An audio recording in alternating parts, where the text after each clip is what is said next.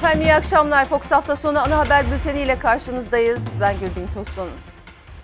Türkiye'nin değiştiremeyeceğimiz o acı gerçeği deprem dün akşam kendini bir kez daha hatırlattı. Merkez üssü Elazığ Sivrice olan 6,8 büyüklüğündeki deprem bir anda ülkenin tüm gündemini değiştirdi. Malatya ve Elazığ'da yıkıma neden olan depremde şu ana kadar 22 vatandaşımız kaybettik. 1243 kişi de hastanelerde tedavi altında.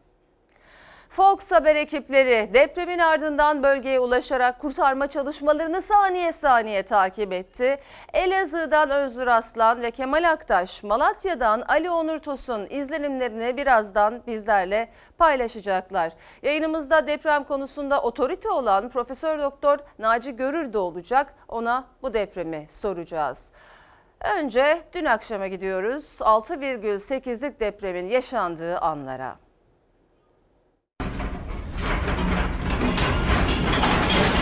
Yaralı oksijen maskesi takıldı. Yaşıyor. Saatler sonra 12-13 saat sonra bir sedye daha üzerinde bir mucizeyi taşıyarak bize doğru geliyor.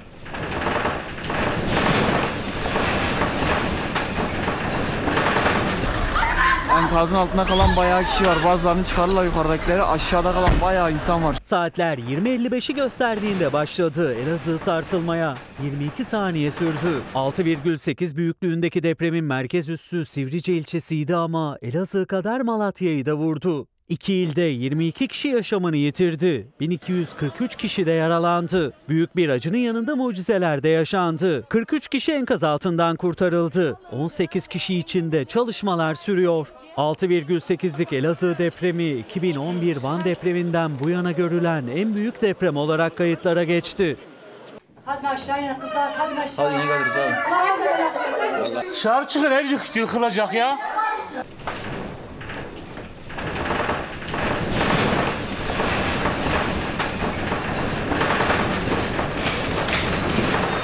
Sakin sakin sakin. Ablacığım sakin sakin tamam durdu sakin. Türkiye deprem gerçeğini acı bir şekilde tekrar hatırladı. Marmara ve Ege'de peş peşe yaşanan sarsıntıların ardından bu kez Elazığ sallandı. Hem de çok şiddetli bir şekilde. 6,8 büyüklüğündeki deprem yerin 6,7 kilometre derinliğinde gerçekleşti. Depremin yüzeye yakın olması birçok ilde hissedilmesine neden oldu. 16 ilde birden ve hatta yurt dışından da hissedildi. Sesi böyle kaydedildi depremin.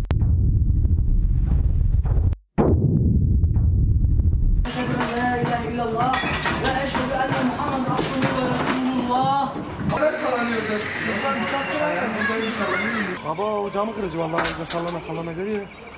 Abi var ya deprem oldu diye içeri kaldı.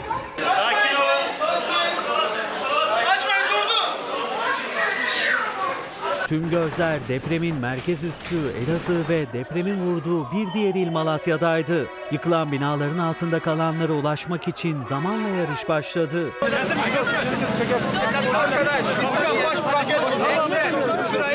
Gecede gündüzde mucizeler birbirini izledi. Depremin üzerinden 19 saat geçtikten sonra bile enkaz altından sağ çıkarılanlar oldu. Şu anda evet bir kişi daha yaşıyor. Sedyenin üzerinde ve ambulansa doğru götürülüyor. Oksijen maskesi var. Hadi gel teyzeciğim. Tamam tamam Çok şükür. Arkasını boşaltın da şuradan. Tamam. Elazığ Sivrice'de Çevrimtaş köyündeki evlerin tamamı yıkıldı. Depremde hasar gören Adıyaman cezaevi içinde tahliye kararı verildi. Cezaevindeki 814 hükümlü ve tutuklu Gaziantep, Şanlıurfa ve Kahramanmaraş'taki cezaevlerine nakledildi.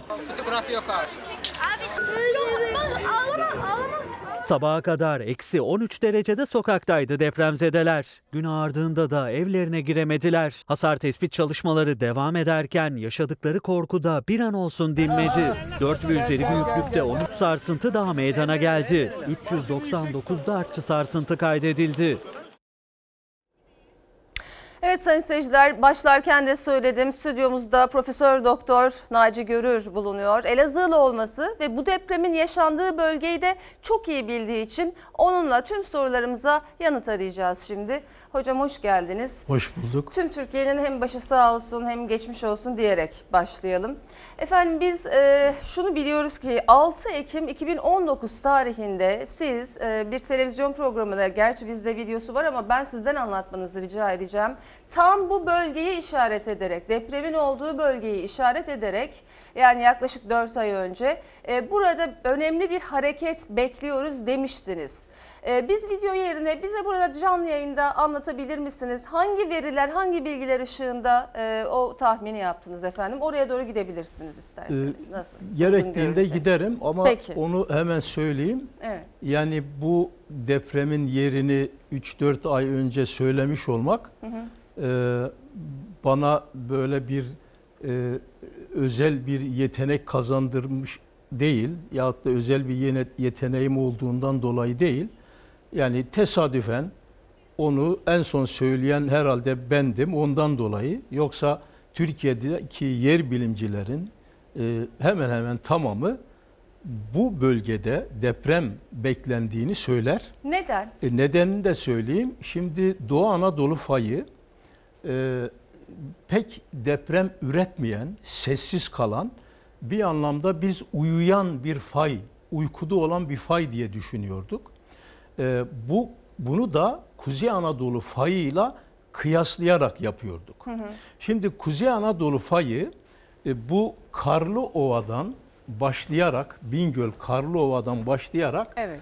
e, Marmara. Marmara. Denizine kadar gidiyor. Yaklaşık 1600 kilometre.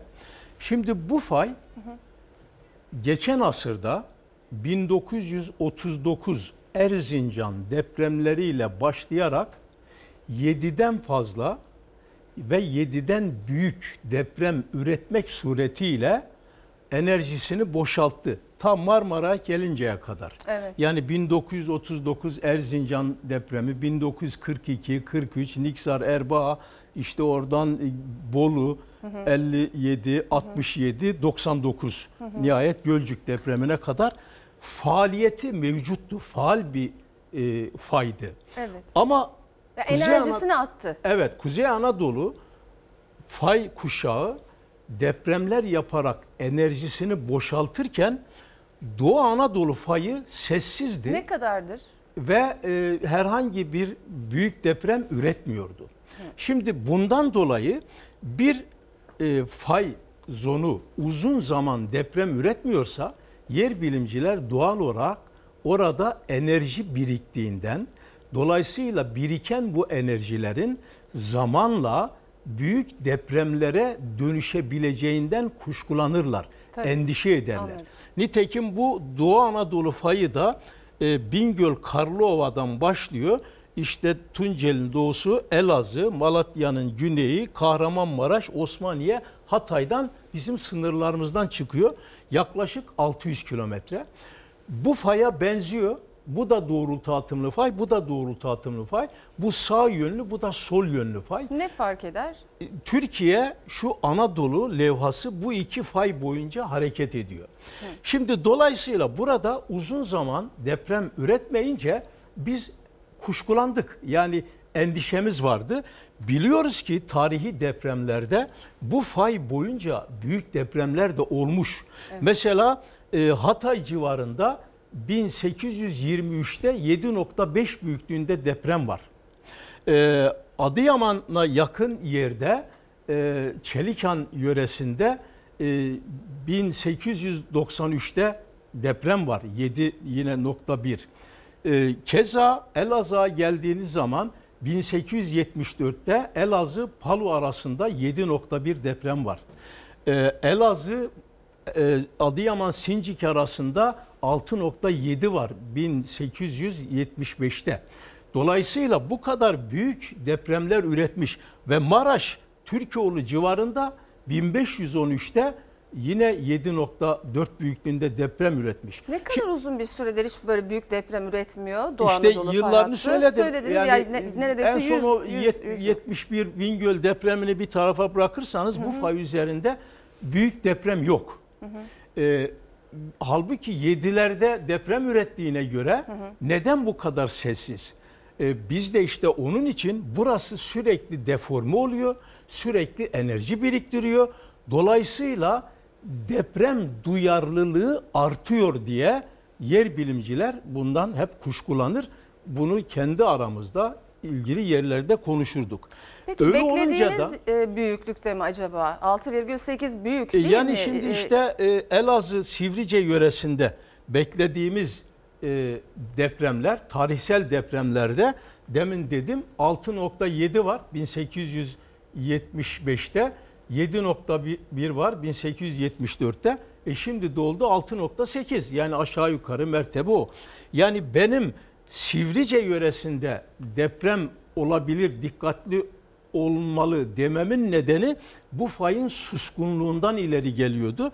Ee, nitekim aynı şekilde Kahramanmaraş'ın güneydoğusundaki sahalarda da depreme dikkat etmek lazım demiştik. Bunu halen diyoruz. Yani bu yörede depreme gebe bir yer. Burada da dikkatli olmak gerekiyor. Şimdi bu e, Elazığ'daki deprem olduktan sonra bu doğrultu atımlı fayların bir nitelikleri var. Bir yerde deprem olup enerji boşalttıkları zaman kendi doğrultuları üzerinde daha uzaklara bazı yerlere enerji veya stres transfer etme durumları olabilir. Bu Elazığ depreminden sonra şimdi biz bir endişemiz var. Ee, Palu Bingöl arasını, Palu Bingöl arasına özen göstermek lazım. Dikkatli olmak lazım. Veyahut da Sivrice'den bu Adıyaman, Sincik ve Maraş yöresine dikkat etmek lazım. Yani bir stres transferini düşünerek bunu da şuna benzetebiliriz. Biliyorsunuz Kocaeli yani Yalova e, bu kesimde büyük deprem olduğu zaman burada enerji boşalırken bu 99 depremi, Gölcük depremi İstanbul tarafına enerjiyi transfer etti. Burayı yükledi. Burayı tehlikeli hale soktu. Aynı zamanda burada olan deprem, bu Gölcük'te olan deprem Düzce'yi o zaman enerji transfer etti. Orayı tehlikeye soktu. Ve nitekim Düzce'de 99 Ağustos'undan bir ay sonra kırıldı. Şimdi de İstanbul'un kırılmasını bekliyoruz. Bekliyoruz. Yani bizim e, bu faylar hakkında bir takım öngörülerde bulunurken bilim insanları olarak falcılık niteliğimiz yok. Tabii. Özel niteliğimiz de yok. Yani bu işi biraz kavramış, biraz bilime önem veren, dikkatli bir kimse bazı uyarıları yapabilir. Bu deprem tahmini değildir. Evet. Deprem kestirimi de değildir. Şimdi Ocak ayının başından beri Kuzey Anadolu fay hattında e, özellikle e, işte Marmara Denizi'nde daha sonra e, Balıkesir'de değil mi E, arka arkaya nerede başka Ankara'da Manisa'da pardon e, depremler yaşadık. Dolayısıyla merak ediyoruz buradaki hareketlilik dolayısıyla Marmara, Ege biraz e, teyakkuzda acaba bu yaşanan deprem Doğu Anadolu fay üzerinde yaşanan Elazığ'daki deprem acaba etkiler mi? Bunu size soracağız. Ama önce bir haberimiz var. Sizi kısa bir süre bekletelim. Efendim Elazığ'da depremden en çok etkilenen bölgelerden biri merkeze bağlı Mustafa Paşa oldu. 112 acil servis telefon hattını arayan aile enkaz altındaki yerini bildirdi. Mustafa Paşa bir anda mucizelerin merkezi oldu. Saatler içinde peş peşe yaralılar enkaz altından çıkarıldı. Fox Haber'de o anları an be an kaydetti. Hadi gel teyzeciğim. Tamam. Tamam tamam Çok şükür. Hadi kavuşalım. Sesimi duyuyorsan bir kere vur. Elini dışarıda düzelteceğim. gel gel gel gel. Tamam tamam. Bu enkazın altında o soğuğa rağmen hayatta kalan insanlar var. Aslında bu aynı zamanda bir mucize. Evet o sedyenin üzerindeki kişi ellerini hareket ettiriyor. O yaşıyor. Evet. Evet sedye çıktı. Sedye şu anda omuzlara alındı ve elden ele ilerliyor. Yaşıyor. Saatler sonra 12-13 saat sonra bir sedye daha üzerinde bir mucizeyi taşıyarak bize doğru geliyor. Çok teşekkür ederim. Ay, İşte görüyorsunuz bahsettiğimiz heyecan buydu. Korku mucizeye döndü. Gözyaşları mutluluktan aktı. Acının merkez üssü bir anda umudun merkezine döndü. Depremden en çok etkilenen noktalardan biri Elazığ merkezindeki Mustafa Paşa'ydı. 19 saat sonra bile enkazdan sağ çıkarıldı göçüktekiler. Tüm Türkiye mucize kurtuluşları nefesini tutarak izledi. Şu anda o dediğimiz mucize işte gerçekleşti. Enkaz çok korkunç görünüyor. Çok ağır görünüyor, ürkütücü görünüyor ama o enkazın altında hala ümit var. Elazığ merkezde en büyük hasar Mustafa Paşa mahallesindeydi. Bir binanın tamamı, yanındaki binanınsa bir kısmı yıkıldı. Enkaz altında kalan aileler 112 ekipleriyle irtibata geçti. Yerlerini bildirdi. Hatta binanın hangi tarafında olduklarını bildirdiler ve ekipler de çalışmalarını o tarafta yoğunlaştırdı. Ben Cengiz Tezekin eşiyim. Ben. Oy. Sen neredesin şu an? Ben şu an hatun, hatun yeni çıkarttılar ya. O bana yakında. Sesi çok yakın geldi. Sen de mi enkaz altındasın şimdi? Evet, evet, evet. Sen Cengiz'in eşi misin? Evet. Tamam, tamam. Alo. Nasıl? Sesin geliyor mu? Nefes alamıyorum da sağ. Nefes Duvarlar yıkılacak. Dur, dur bir dakika ablacığım. Kapatma telefonu. O konuşma kayıtlara böyle geçti. Yerlerini tarif eden kadın hızla kurtarıldı. Ablacığım bekle. Bak telefonu sakın kapatma tamam mı? Ben seni konferans yapacağım. Be- bekle. Tamam. Alo. Alo. Ya enkaz Alo. altından biri aradı da beklemeden kalın konferans yapacağım. Bu Cengiz'in eşiymiş. Evet evet evet. Çok güzel bir haber geldi ve bir kişi daha o enkazın altından, o ürkütücü enkazın altından canlı çıktı. Ambulansa doğru götürülüyor. Saatler geçti ama umutlar tükenmedi. Dondurucu soğuğa rağmen gelen her iyi haber ekiplere enkazı biraz daha hızlı kazdırdı. İlerledikçe yeni nefeslere ulaştılar. Hanımefendi yakın mısınız?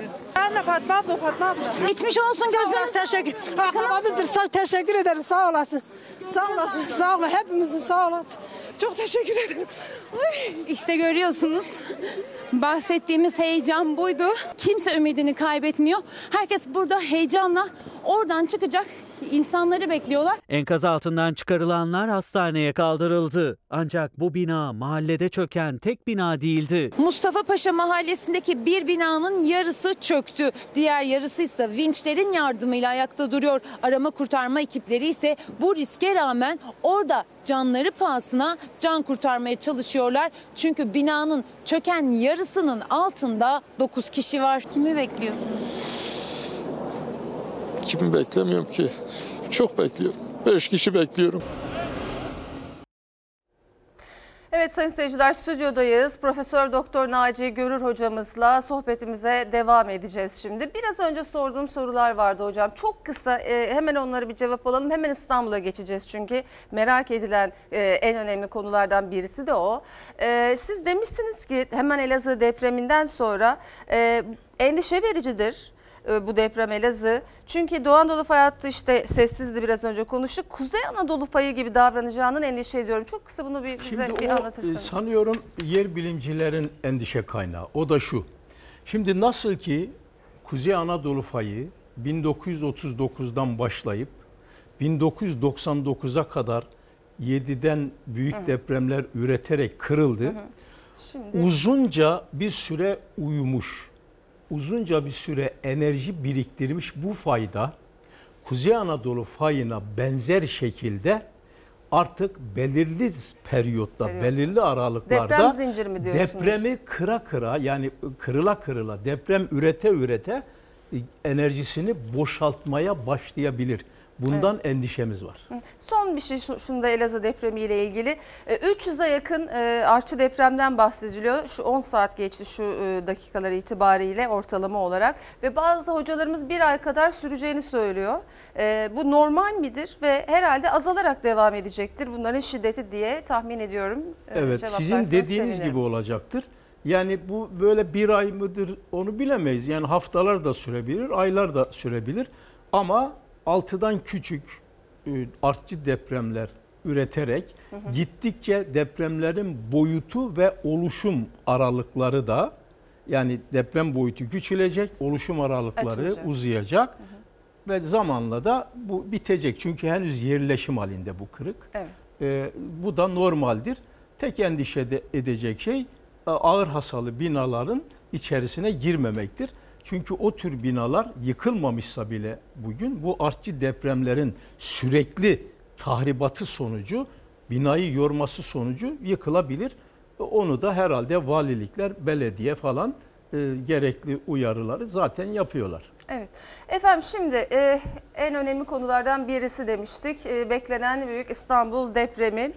O da şöyle, e, şunu söylemek istiyorum. 11 Ocak Cumartesi Marmara Denizi'nde Silivri açıklarında deprem. 23 Ocak Çarşamba Manisa, 23 Ocak Perşembe e, pardon diğeri 22 Ocak daha sonra 23 Ocak Perşembe Ankara'da. Şimdi ciddi bir hareketlenme var burada. Dolayısıyla bu deprem e, bu İstanbul depremini Büyük Marmara depremini daha doğrusu tetikleyecek mi? Tetiklenecek. Şimdi bakın şu harita bize çok güzel gösteriyor. Şimdi bir depremin bir başka depremi tetikleyebilmesi için genellikle aynı depremin deprem hattının üzerinde olması lazım veya farklı fayların deprem hatlarının mekanik, geometrik ilişkilerinin olması lazım. Şimdi Elazığ'da olan deprem bu sistemin üzerinde bakın. Bu burada. Evet. Halbuki Batı Anadolu'da olan depremler de işte şu kesimde. Bu kırmızı alan Batı Anadolu'nun deprem sistemi. Buradaki fayların karakteristikleri, nitelikleri, oluşum mekanizmaları, çalışmaları buradan tamamen farklı. Tamam. İstanbul depremi şu gördüğünüz Kuzey Anadolu sisteminin üzerinde. Bakın bu da buradan farklı. Bu bundan farklı. Onun için burada olan depremlerin hiçbir zaman İstanbul depremini tetiklemesi söz konusu değil. Evet. Bu bir. İkincisi sık sık depremler olmaya başladı. Bana da çok soruyorlar özel bir durum mu var diye. Özel bir durum yok ama şimdi bir le- depremler levha hareketine bağlı olarak oluşuyor. Bakın şu Anadolu levhası yani bu fay ile bu fayın arasında kalan Türkiye batıya doğru hareket ediyor. Hareket edince buralar kuzey güney geriliyor. Burada faylar ve depremler meydana geliyor. Bu hareket sonucu bu kuşak üzerinde depremler meydana geliyor ve bu bunun boyunca bu hareket ettiği için burada depremler meydana geliyor. Şimdi zaman zaman işte bu kinematik farklılık veya levhaların hareketindeki değişiklikler, hızlarındaki belli ölçüde değişiklikler hem global anlamda hem yerel anlamda zaman zaman depremlerin bazen fazlalaşmasına bazen azalmasına neden olabilirler. Bu buranın jeolojik mekanizmasının çalışması gereğidir. Özel bir şeye atfetmek doğru değildir. Devam etmesini bekliyor muyuz bu hareketliliğin? E, Yani şimdi zaten bu hareketler durmaz. E, 13 milyon seneden beri oluşmuş bir sistem daha da devam edecek. Yani depremler, faylar enerji biriktirdikçe, enerji biriktirdikleri yerlerdeki kayaların dayanma gücünü aştıkça o biriken enerji depremler olacaktır. Burada önemli olan biz depremlerin nerede olacağını, ne zaman olacağını, kabaca nasıl olacağını ve nasıl etkileyeceğini biliyoruz. Önceden bunları belli ölçüde bilimsel verilerle açığa koyabiliriz. Bizim merak et- etmemiz gereken hem halk hem yöneticiler olarak bu yerlerde şimdiden azar, e, zarar azaltıcı çalışmaları yapmak yani risk yönetimini etkin bir şekilde gündeme getirmek, çalışmak çağdaş toplumlara yakışan da bu. Yoksa afet yönetimi de çok kutsal bir iş. Buradaki bakın Muhakkak. bu faaliyetler gözümüzü yaşartıyor. Performanslar çok güzel ama işi işten geçtikten sonra yapıyoruz. Evet. Halbuki elbette ki depremi engelleyemeyeceğiz. E, Depremden sonra da yapacağız ama öncesinden zararı azaltsaydık mesela bu evler yıkılmayabilirdi. Yani bu evlerin yıkılacağını yer bilimci ve deprem mühendisleri inşaat kökenli önceden tahmin edebilirdik. Bunları yetkililerin önüne koyabilirdik. Peki ve hocam. önlem de alınabilirdi. Evet. Daha çok öğrenmemiz gereken e, ve öğrendikçe de hani uygulamaya koymamız gereken kurallar var. Henüz e, deprem gerçeğiyle yüzleşmiş olsak da e, ya- yapmamız gerekenleri bir, türlü ne yönetimler ne biz gerçekleştiremiyoruz, yapamıyoruz. Ben çok teşekkür etmek istiyorum. Çok ben yoğun teşekkür ederim. biliyorum. Tekrar ulusumuza başsağlığı diliyorum. Yaralılara acil şifalar, ölenlere de Allah'tan rahmet diliyorum. Sağ olun efendim Profesör Doktor Naci Görür konuğumuzdu. Haberlerimiz var. Bugün yaşananlarla ilgili aktaralım. Depremde özellikle de enkaz altına kalanlar için en önemlisi iletişim kurabilmek. Azize Çelik de enkaz altında kaldı, telefona sarıldı. Konuştuğu sağlık çalışanı onu yönlendirdi, ne yapması gerektiğini anlattı ve bakın sonra o süreç nasıl gelişti. Arkadaşlar şurayı bir boşaltalım. Geriye, geriye. Fatma'nın annesinin çıktığı yerden seslerini duyabiliyoruz. Tamam o zaman. Tamam biz oradayız canım rahat ol. Sana az kaldı. Kenara çekilin. Allah şükür. Dakikalar saat, saatler gün gibi geçti enkaz altında. Azize Çelik telefonla yardım istedi. Sağlık Bakanlığı'na bağlı Ulusal Medikal Kurtarma ekibinin bu talimatları Azize Çelik ve ailesinin hayatını kurtardı. Azize bak sen Azize bak sen bir annesin. Aşağıdaki herkesin şu an annesi sensin. Ve bizim tek iletişim kurduğumuz kişi sensin. Bütün güç sende. Tamam mı canım? Sen sen daha güçlü olacaksın. Ha kesinlikle kendin. Tamam. Ağlamıyorsun. Sakin oluyorsun. Azize Çelik Elazığ'ın merkezindeki Mustafa Paşa mahallesinde enkaz altındaydı. Yanında eşi, çocukları ve hemen yan tarafında da komşusu vardı. Komşunun annesi senin sesini duyuyor mu peki? Azize bak konuş e, bak ben sana Türkçe söyleyeceğim. Sen de ona Türkçe söyle tamam mı? Duyuyor musun beni Azize? De ki Kolti bak de ki Kolti Kolti diye seslen Kolti Seslen bir teyzeye. Azize de ki soğuk çıtılar. Duyuyor değil mi?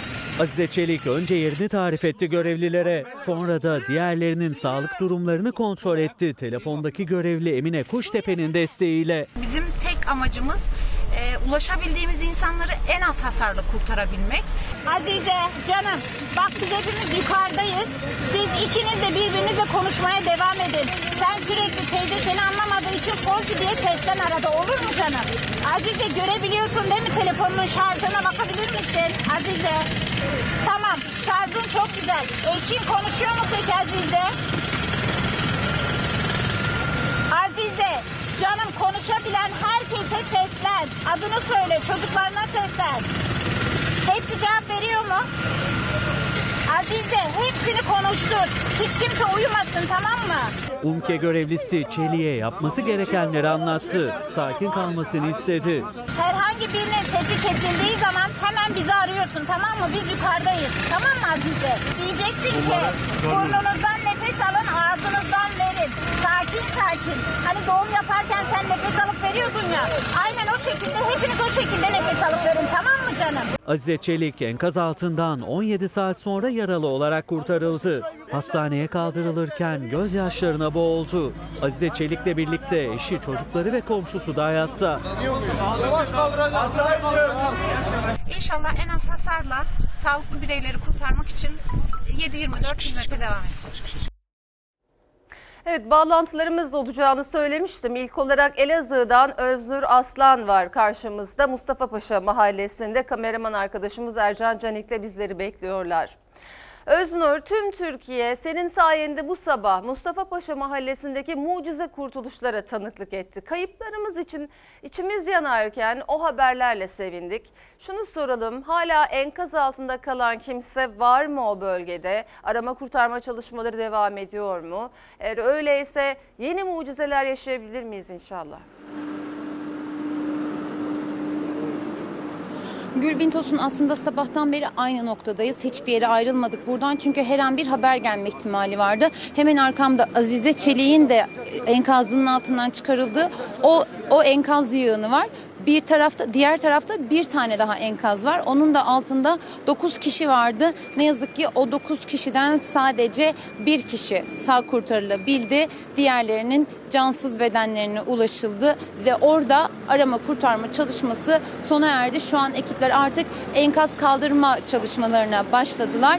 Diğer taraftansa Azize Çelik'le beraber çocuklarının komşularının da kurtulduğu o enkazla ilgili de hala çalışma devam ediyor. Orada hala arama kurtarma çalışması devam ediyor. 24 saat olmak üzere ilk gelen 112'ye te- telefonla beraber burada çalışmalar başlamıştı. An itibariyle devam ediyor. Burada da 12 kişi e, sağ çıktı bu enkazın altından. 12 kişi aslında bir mucize olarak her biri birer mucize olarak çıkmış oldular o enkazın altından. Ancak 3 de kayıp var, can kaybı var. İkisi aslında ikisi de buradan sağ çıkmıştı ama hastanede hayatlarını kaybettiler. 3 de can kaybı var. Bunun dışında da şu an hala enkaz altında 6 kişinin olduğu tahmin ediliyor. Aslında bu sayılar sabahtan beri çok değişkendi.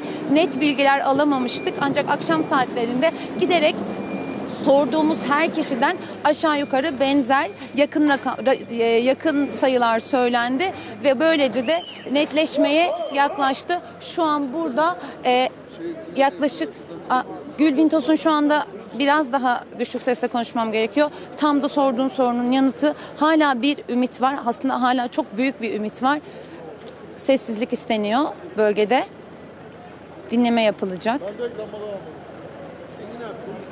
Çünkü dediğimiz gibi 6 kişi tabii enkazdan sağ çıkarılanların da verdikleri bilgiler doğrultusunda 6 kişi ihtimali üzerinde duruluyor. Ee, bu yüzden de çok kritik iğneyle kuyu kazar gibi ince ince yavaş yavaş sakin sakin ilerleniyor ve gün içinde sık sık da sessizlik çağrısı yapılıyor. Tam o anda herkes gerçekten büyük bir sessizliğe bürünüyor ve ekiplerin devam edebiliriz sesiyle beraber de normal çalışmalarına herkes devam ediyor. Şu an burada yine e, o 6 diyoruz rakam net olmamakla birlikte ama onların kurtarılması için çalışmalar devam ediyor Gülbin Tosun. Özgür Aslan çok teşekkürler. 6 kişi ihtimali var demiştin. Ee, inşallah iyi bir haber alacağız sizlerden. Belki tekrar bağlanacağız. Şimdilik teşekkürler diyelim. Sayın seyirciler Elazığ'ın Maden ilçesine bağlı Gezin beldesinde sadece 6 katlı Mavi Göl apartmanı yıkıldı. Ancak o bina 9 yıl önceki depremde de büyük hasar almıştı. Buna rağmen çatlakları apartman sakinleri tarafından sıvalarla kapatıldı. Devlet de oturma izni verdi. Ne yazık ki o ihmalin sonucu bugün 12 yaşında bir çocukla 6 aylık hamile annesi hayatını kaybetti. Baba hastanede tedavi altında. Şu anda da geliyor. Muhtemelen o da yaşıyor çünkü çok özenle, dikkatle taşıyorlar. Enkaz altından çıktığında aldığı nefes tüm Türkiye'ye umut olmuştu ama Miraç sadece birkaç saat dayanabildi. İddiaya göre çürük olmasına rağmen sağlam raporu verilmişti binaya.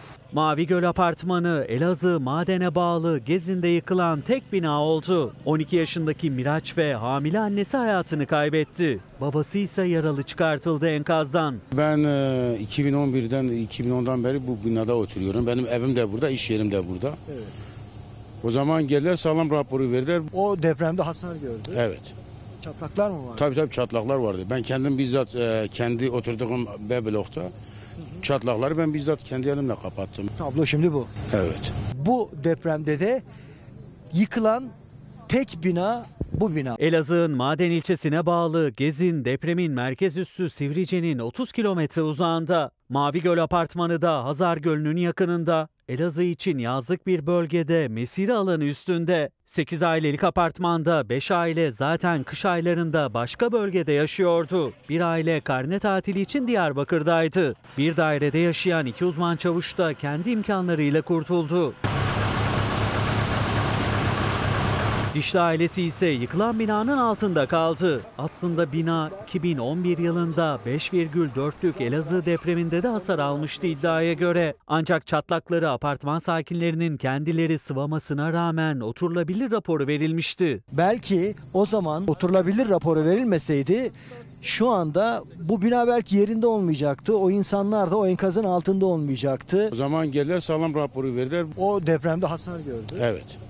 Çatlaklar mı var? Tabii tabii çatlaklar vardı. Çatlakları ben bizzat kendi elimle kapattım. 6 katlı bir bina çöktü. Şu anda bir anne, baba ve çocuğu kurtarma çalışmaları devam ediyor. Enkazın altında kalan Dişli ailesi ekiplerle sesli iletişim kurdu. Yerleri belirlendi. Önce baba Meriç Dişli, ardından 6 aylık hamile eşi Pınar Dişli çıkartıldı enkazın altından. Baba Meriç şu anda canlı olarak, sağ olarak e, kurtarıldı. Gerçekten müthiş bir an yaşanıyor burada. Anne yaşıyor. Anneden nabız alındı.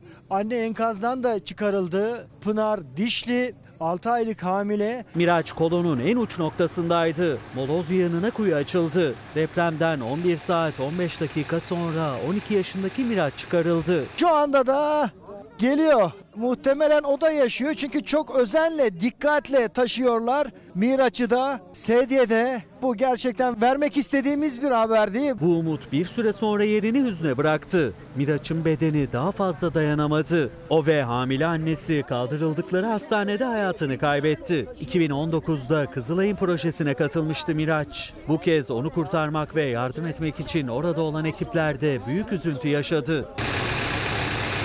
İhmal iddialarının yükseldiği bir diğer mahalle ise iki kişinin yaşamını yitirdiği Sürsürü mahallesiydi. Dilek sitesi yaklaşık 30 yıl önce yapılmış. Artık yavaş yavaş binalar SOS verirken apartman sakinleri, site sakinleri de belediyeye gitmişler ve kentsel dönüşümden yararlanmak istediklerini söylemişler ama bu taleplerine bir cevap alamamışlar. Direkt kazandık mesela kentsel dönüşüm yapılır, yapılır, yapılır, yapılır. Kentsel dönüşüm istediniz. İstedik olmadı. Gelip bakmadılar bile.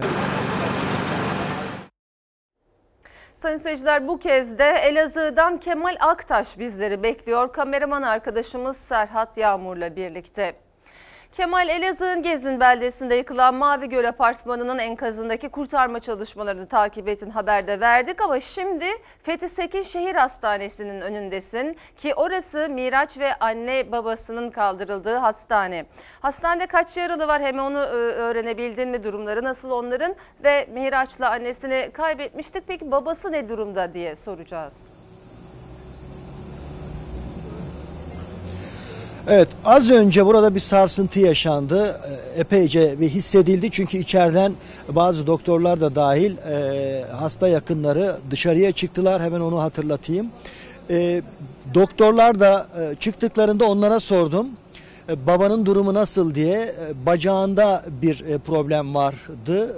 Tedavisi devam ediyor. Hayati tehlikesi yok dediler. Yaklaşık 150 civarında yaralının tedavisi şu anda hastanede, şehir hastanesinde devam ediyor. Bir tanesinin hayati tehlikesi olabileceğini söyledi az önce doktorlar. Onun dışındaki yaralıların hayati tehlikesi bulunmuyor ama hastane teyakkuzda çünkü her an enkazlardaki çalışmalardan buraya yaralı gelebilir. E, bu bekleyiş içerisinde e, devam ediyor mesai hastanede. E, az önce Cumhurbaşkanı Recep Tayyip Erdoğan da beraberinde meclis başkanı ve bakanlarla buraya geldi, hastaneye geldi. Yaralıları ziyaret etti. Yaklaşık bir saat boyunca onlarla sohbet etti. Çıkışta da yaralılarını bekleyen vatandaşları dinledi. Ardından da Malatya'ya hareket etti. Gerçekten burada Elazığ'da soğuk bir gece bekliyor bizi. Eksi 13'leri bulacağını e, söyledi yetkililer. E, hissedilenin de birkaç derece daha fazla olacağı söyleniyor. E, korkularından ya da evleri hasar gördüğü için evlerine giremeyen vatandaşlar için toplanma alanlarında kurulan çadırlar var. O çadırlarda geçirecekler bu soğuk geceyi. E, ikinci geceye hazırlanıyoruz. Her yönüyle, ölenleriyle, yaralananlarıyla, e, yıkılan binaların arkasındaki gerçekleriyle bir deprem gerçeğini e, yaşıyoruz Gülbin. E, hastanede de bunun telaşı ve teyakkuzu devam ediyor. Peki Kemal Aktaş çok teşekkürler sayın seyirciler. Bu arada e, bir bize de bir bilgi geldi. Kemal Aktaş'ın bahsettiği biraz önce sallandık oldukça e, kuvvetliydi dedi depremin şiddeti. E, 5,1 olarak açıklandı. Onu belirtelim ve haberle devam edelim. Deprem bölgesindeki en büyük sorun dondurucu soğuk. Gece olunca sıcaklıklar sıfırın altında 12 dereceye kadar düşüyor. Yaşlı ve çocuklar araçlarda kalırken ailenin diğer fertleri yaktıkları ateş başında ısınmaya çalıştı.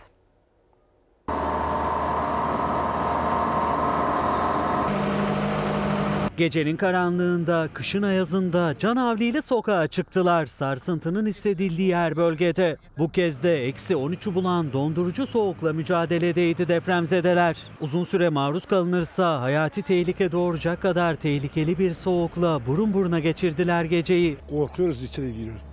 Çoluk çocuk arabada ısınmaya çalışıyor. 9 aylık bebeğim var arabada ısınmaya çalışıyor. Yaşlı annem var. Yatalaktır arabada. Depremi yüzlerce artçı sarsıntı takip etti. Evleri hasar görenler zaten dışarıdaydı. Ancak uyarılar artçı depremlere karşı da tedbirli olunması yönündeydi. Hem Elazığ hem de Malatya geceyi sokakta geçirdi. Özellikle bebekler ve yaşlılar otomobillerde ısıtılmaya çalışıldı. Ailelerin geri kalan üyeleri de sokakta ateş yakıp etrafında toplandı. Geceyi burada geçireceğiz. Başka çaremiz yok. Plastik falan aldık yakacağız burada sabahlayacağız bu gece. Battaniyelere sarıldılar, duvarın kenarına sığındılar. Yardımlar bölgeye ulaştıkça bir tas çorbayla ısınmaya çalıştılar. Gün ağardığında da ısınmadı soğuk hava. Hasar gördü mü eviniz? Hasar yani ev diye bir şey kalmadı yani şu an soğuk yani ne kadar da ateş yaksak yani perişandık yani çoluk çocuk var. Burada çok soğuk bir hava var. Şu anda bile eksi 5 derece. Gece eksi 12, eksi 13 derecelere kadar düştü sıcaklık. Suyu göstermek istiyorum size. Buz tutmuş durumda kırılıyor ve güneşe rağmen bu buz hala çözülmedi. Nasıl geçirdiniz geceyi? Şöyle bir gelir misiniz? Ha burada dışarıda geçti. Ha orada oturdum. Soğuktu. Ha ulan soğukta öldüm. İşte depremzedelere dağıtılan çadırlardan birisi hemen burada bir giriş bölümü var. Burada da soba kurmak için bir bölüm ayrılmış. İçeriye giriyoruz. Oldukça geniş iki oda gibi düşünülebilir burası. Dört kişi rahat rahat yaşar bu çadırın içinde. Depremzedeler de evleri hasar görenler de bu çadırın içinde günlerini geçirecekler. Kalıcı bir çözüm bulunana kadar. Allah sonumuzu hayra çıkar ben ne söyleyeyim. Kızılay'ın çadırları kuruldu. Spor salonlarının kapıları açıldı. Bir nebze olsun ısındı bölgedekiler ama bekleyiş bir süre daha sürecek gibi. Ekranlarınızda da görüyorsunuz Kemal Aktaş da aktarmıştı. Son dakika bilgisini tekrar edelim. Ee, Sivrice merkezli bir deprem, artçı bir deprem. Depremin şiddeti 5,1 olarak açıklandı. Saat 19.30 sıralarında gerçekleşti. Çok e, şiddetli hissedildiğini e, aktarmıştı yine arkadaşımız Kemal Aktaş. Ve bir bağlantımız daha var. Şimdi de depremden yine en çok etkilenen Malatya Doğan Yolda bizi Ali Onur Tosun bekliyor kameraman arkadaşımız Ferhan Güler'le birlikte. Ali Onur bir okulun bahçesine kurulan çadır kentin oradasın. E, dört vatandaşımız hayatını kaybetmişti Malatya'da. E, durum şu an nedir? Evlere hala girilebiliyor mu? Ve geceyi e, nasıl geçirecekler depremzedeler? O çadır kent yeterli olacak mı mesela? Öncelikle şundan bahsedeyim Gülbin Tosun. Burası depremin merkez üstüne aslında oldukça yakın biraz daha batısında kalıyor. O yüzden en şiddetli hissedildiği noktalardan birisi burası depremin. Bir de yapı stoğu buranın oldukça eski ve depreme dayanıksız. O yüzden yaklaşık 300 hane var ve çoğu hasarlı. Birkaç binada maalesef tamamen yıkıldı ve o can kayıpları o binalarda yaşandı. Burada geceyi nasıl geçirdiler? Gece aslında çok soğuktu. Eksi 12-13 derecelere varan bir havada geçirmek zorunda kaldılar geceyi ve çadır yardımları sabaha kadar maalesef ulaşamadı. Kendi yaktıkları ateşlerin başında ısınmaya çalışarak geçirdi Gökçe Mahallesi'ndeki depremzedeler geceyi. Sabahında ise işte bu gördüğünüz çadırlar bölgeye ulaştı. Hemen kuruldu jandarma komando ekipleri de bu okulun bahçesine kurdu bu çadırları. Buraya minik bir küçük bir çadır kent oluşturuldu. Burası hem kriz masası hem de yardımların dağıtıldığı bir bölge olarak kullanılıyor. Bu okulun bahçesi gıda çadırı var. İşte bugün sobalar geldi. Bu çadırların içine kurulabilecek soba yardımları ulaştı buraya. Sıcak yemek dağıtılıyor ve Gökçe mahallesinde yaşayanlar da genelde buradalar.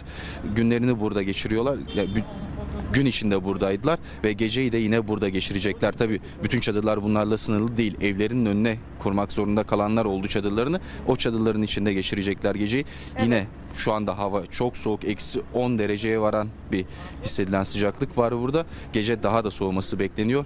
İşte hiç olmazsa bu geceyi çadırların içerisinde, içinde geçirecek Gökçe Mahallesi halkı. Peki Ali Onur Tosun çok teşekkürler. Evet Elazığ'dan sonra depremden en çok etkilenen il Malatya'ydı dedik. Özellikle Doğan, ya, Doğan Yol, Pütürge ve Kale ilçeleri etkilendi. İşte gündüz yaşananlar.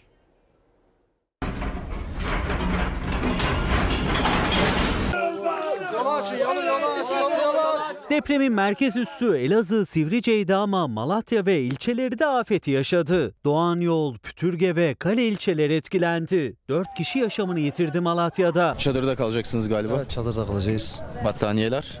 İdareten aldık. Çocuklar var ufak çocuklar. Malatya'da 25 bina yıkıldı. 4 kişi yaşamını yitirdi.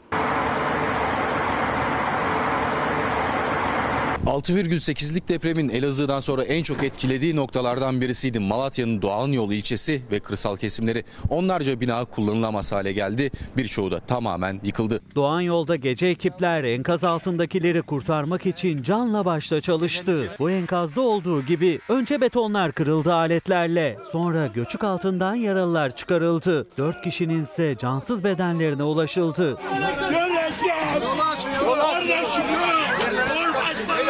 Depremin etkisi Malatya'da gün ardında gözler önündeydi. Bakabilirsiniz içerisi komple içine çökmüş. Doğan Yol ve Pütürge ilçelerinde AFAD 2000 çadır kurmak için harekete geçti. Depremin ardından geçirilecek ilk gece için hazırlıklar başladı. Jandarma komando ekipleri evleri yıkılan ve hasar alanlar için çadır kurmaya başladı. Valla korkuyoruz ya. Hasar var mı? Hasar Allah'a şükür öyle yok. Bir şey yok da işte Cumhurbaşkanı Erdoğan da İstanbul'daki programını iptal ederek acının merkez üstüne gitti. Dört katlı Dilek Apartmanı'nın enkazında kalarak hayatını kaybeden anne ve oğlunun cenaze törenine katıldı. Daha sonra enkaz bölgelerinde çalışmalar hakkında bilgi alan Erdoğan, depremzedelerin hissettiklerine yerinde tanık oldu. Yardımlar konusunda da iki adres verdi. AFAD ve Kızılay. Benim var sıkıntı. Bu oğlunu dünyadan çıkmasın. Kardeşim Cumhurbaşkanı Allah'tan sana. Arkadaşlar. deprem olayları hakkında teslimiyetin en güzelini hep verdik veriyoruz. Şimdi de böyle bir imtihanla karşı karşıyayız. Deprem, imtihan, teslimiyet. Cumhurbaşkanı Erdoğan depremi vurduğu Elazığ'da hayatını kaybedenlerinin cenazelerinin başındaydı. Yastaki dedeyi teselli ederken 10 yaşındaki bir çocuğun tabutuna omuz verirken acının merkez üstündeydi. 20.55'te Elazığ Malatya'yı vuran ama tüm Türkiye'yi derinden sarsan depremden 18 saat sonra Cumhurbaşkanı Erdoğan meclis başkanı ve bakanlarla Elazığ'a geldi. 4 katlı Dilek Apartmanı'nın enkazında hayatını kaybeden 45 yaşındaki Ayşegül Civelek ve 10 yaşındaki oğlu Salih Civelek'in cenaze törenine katıldı. Allahu Ekber. İlk mesajını da burada verdi. Devlet olarak elimizden geleni yapacağız diyerek bir de uyardı. Bu yıkımların yerine de süratle TOKİ olarak hemen adımlarımızı atıp kimseyi de aç açık bırakmayacağız. Hiç dedikodulara kulak asmayın. Bilin ki bizler sizlerin hizmetkarıyız. Cenazelerin ardından Erdoğan ağır hasar gören Sümsürü beldesinde ve Mustafa Paşa mahallelerinde hem Elazığlıların hissettiklerine yerinde tanık oldu hem de 19. saatte yaşanan mucizeye. 65 yaşındaki Ayşe Yıldız Erdoğan bölgeye adım adım gezerken çıkarıldı enkaz altından. Erdoğan da kimi zaman bakanlardan kimi zaman da depremzedelerden bilgi aldı o anlarda. Çok sayıda hamdolsun insanımızı bu enkaz altından 40 kadar çıkarmış bulunuyoruz. 22 maalesef ölümümüz var. Bini aşkın yaralımız var. Bölgedeki son durumla ilgili açıklama yapan Erdoğan yardımlar konusunda da ayrı bir parantez açtı. Yok işte para toplamaydı, şuydu buydu. Devletimizin bu noktada herhangi bir ihtiyacı yok. Yani birileri illa bir yardım yapacaksa bunun kurumu bellidir. AFAD bilemediğiniz Kızılay'ımızda bunlar yapılır. Fırsat kollayıcılara da fırsat vermeyelim. Enkaz yığınların arasından çıktı. Bu kez de yaralıları görmek için hastaneyi ziyaret etti Erdoğan. Elazığ ve Malatya'yı vuran deprem sonrası siyasiler de mesajlarıyla, açıklamaları ve dualarıyla acıya ortak oldular. Hatta ortak olmakta kalmayıp bir artçı sarsıntıyı birebir yaşayanlar da oldu. Üç bakan deprem bilgilendirmesi için kamera karşısına geçtiklerinde bir anda sarsıntının ortasında kaldı. Hayır arkadaşlar. Deprem oluyor. Deprem oluyor. Deprem oluyor. Deprem oluyor şu an. Şu an.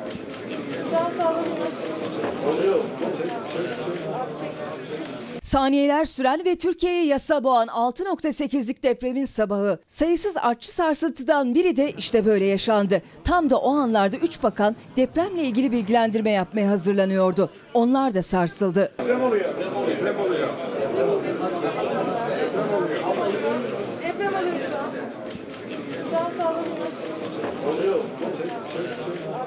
İçişleri Bakanı Süleyman Soylu, Sağlık Bakanı Fahrettin Koca, Çevre ve Şehircilik Bakanı Murat Kurum, Elazığ, Malatya'yı vuran deprem sonrası bölgeye hareket eden ilk bakanlardı. Abi bak açmayın dedi. Bakan Bey kız da aç. İktidar muhalefet bakanlarla vekillerle çıkarma yaptı. Elazığ ve Malatya'ya. Geceden sabaha vatandaşla birlik oldular. Yara sarmaya ortak oldular. Vefat etmiş kardeşlerimiz için bir Fatiha okuyalım mı? El.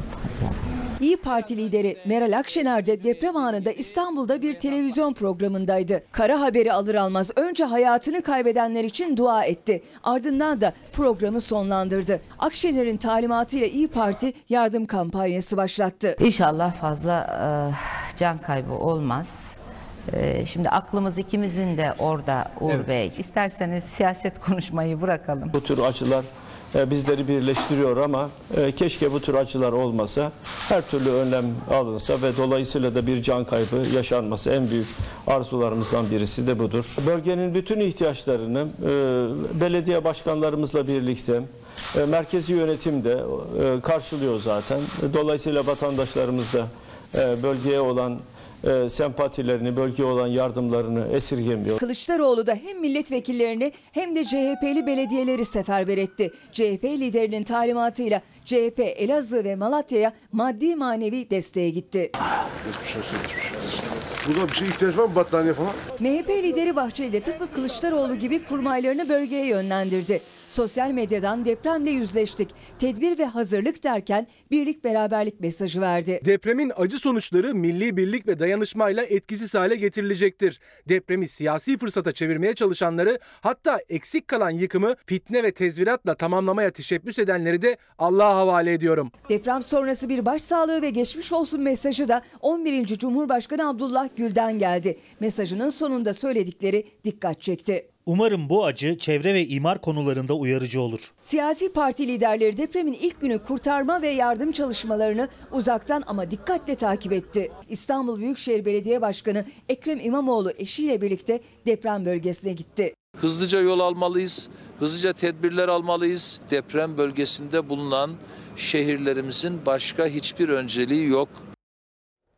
Deprem haberinin ardından alarma geçen arama kurtarma ekipleri yurdun dört bir yanında deprem bölgesine ulaştı. İnsanüstü bir çaba gösterdiler.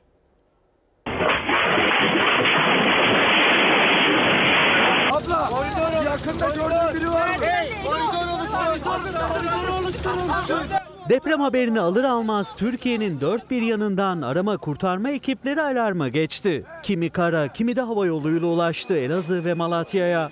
Ulaşır ulaşmaz da insanüstü bir çabayla çalıştı kurtarma ekipleri. İğneyle kuyu kazar gibi titizce, aralıksız toprakları elleriyle kazıyarak enkaz altındaki yaralıları kurtardılar.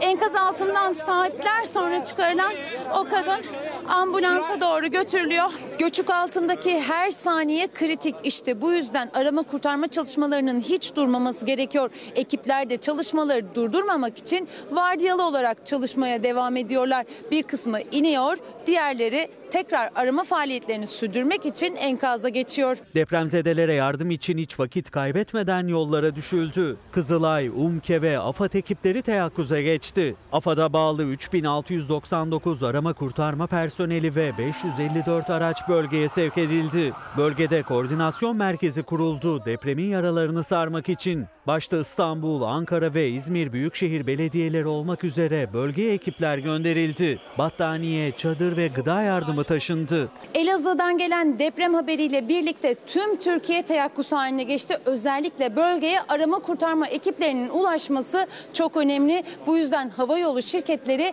ek seferler koydular. Elazığ ve Malatya'ya ulaşan ekipler ellerinden geleni yapıp enkaz altından çıkan mucizelere aracılık ettiler gün ardında. Geceyi Ayaz'da sokakta geçiren depremzedeler için de yardım ekipleri aralıksız çalıştı. Bölgeye tırlarla çadır sevkiyatı yapılıyor. AFAD'ın gönderdiği çadırlar evleri hasar görsün görmesin her haneye dağıtılıyor. Çünkü depremzedeler hala deprem tedirginliği yaşıyor. Evlerine girmekten çekiniyor.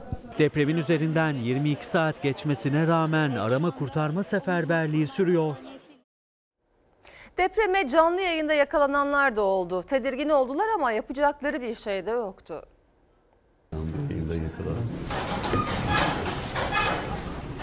Kısa bir ara vereceğiz. Şu an depremi yaşıyoruz. Çok felaket sallanıyor. Masanın altına girsek iyi olacak. Elazığ'da meydana gelen 6,8'lik deprem çevre illerde de hissedildi. Onlardan biri de Şanlıurfa'ydı. Sarsıntı anı yerel bir kanaldaki canlı yayına böyle yansıdı. Erken ek gıda e, verme olayı gibi bir durumumuz var. Bu da sanırım deprem oluyor. Evet. Şu an çok felaket depremi tanıklık ediyoruz. Stüdyodayız. Canlı yayında yakaladım. TRT'de Şanlıurfa'dan canlı yayınlanan bir programda da sunucu ve konuklar soğukkanlılığını korudu. Uyarılarla izleyicileri sakinleştirmeye çalıştılar. Evet, okudukları gazetelerle Korkmayın Gönlünüzü- efendim. Deprem deprem oluyor.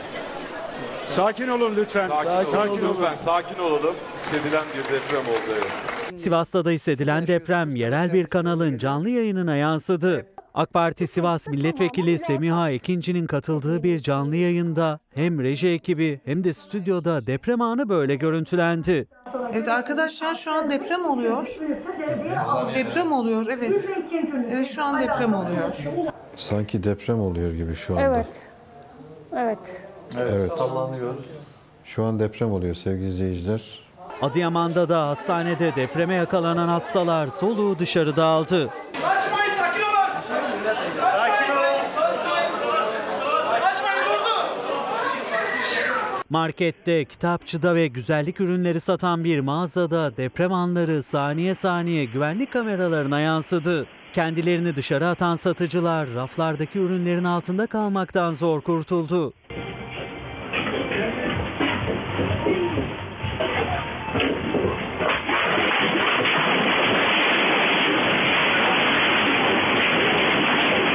Kayseri'de ise yemekli bir toplantıda depremin etkisiyle avize bir sağa bir sola gitti. Elazığ'da depreme nişan sırasında yakalananlar büyük panikle kaçıştı.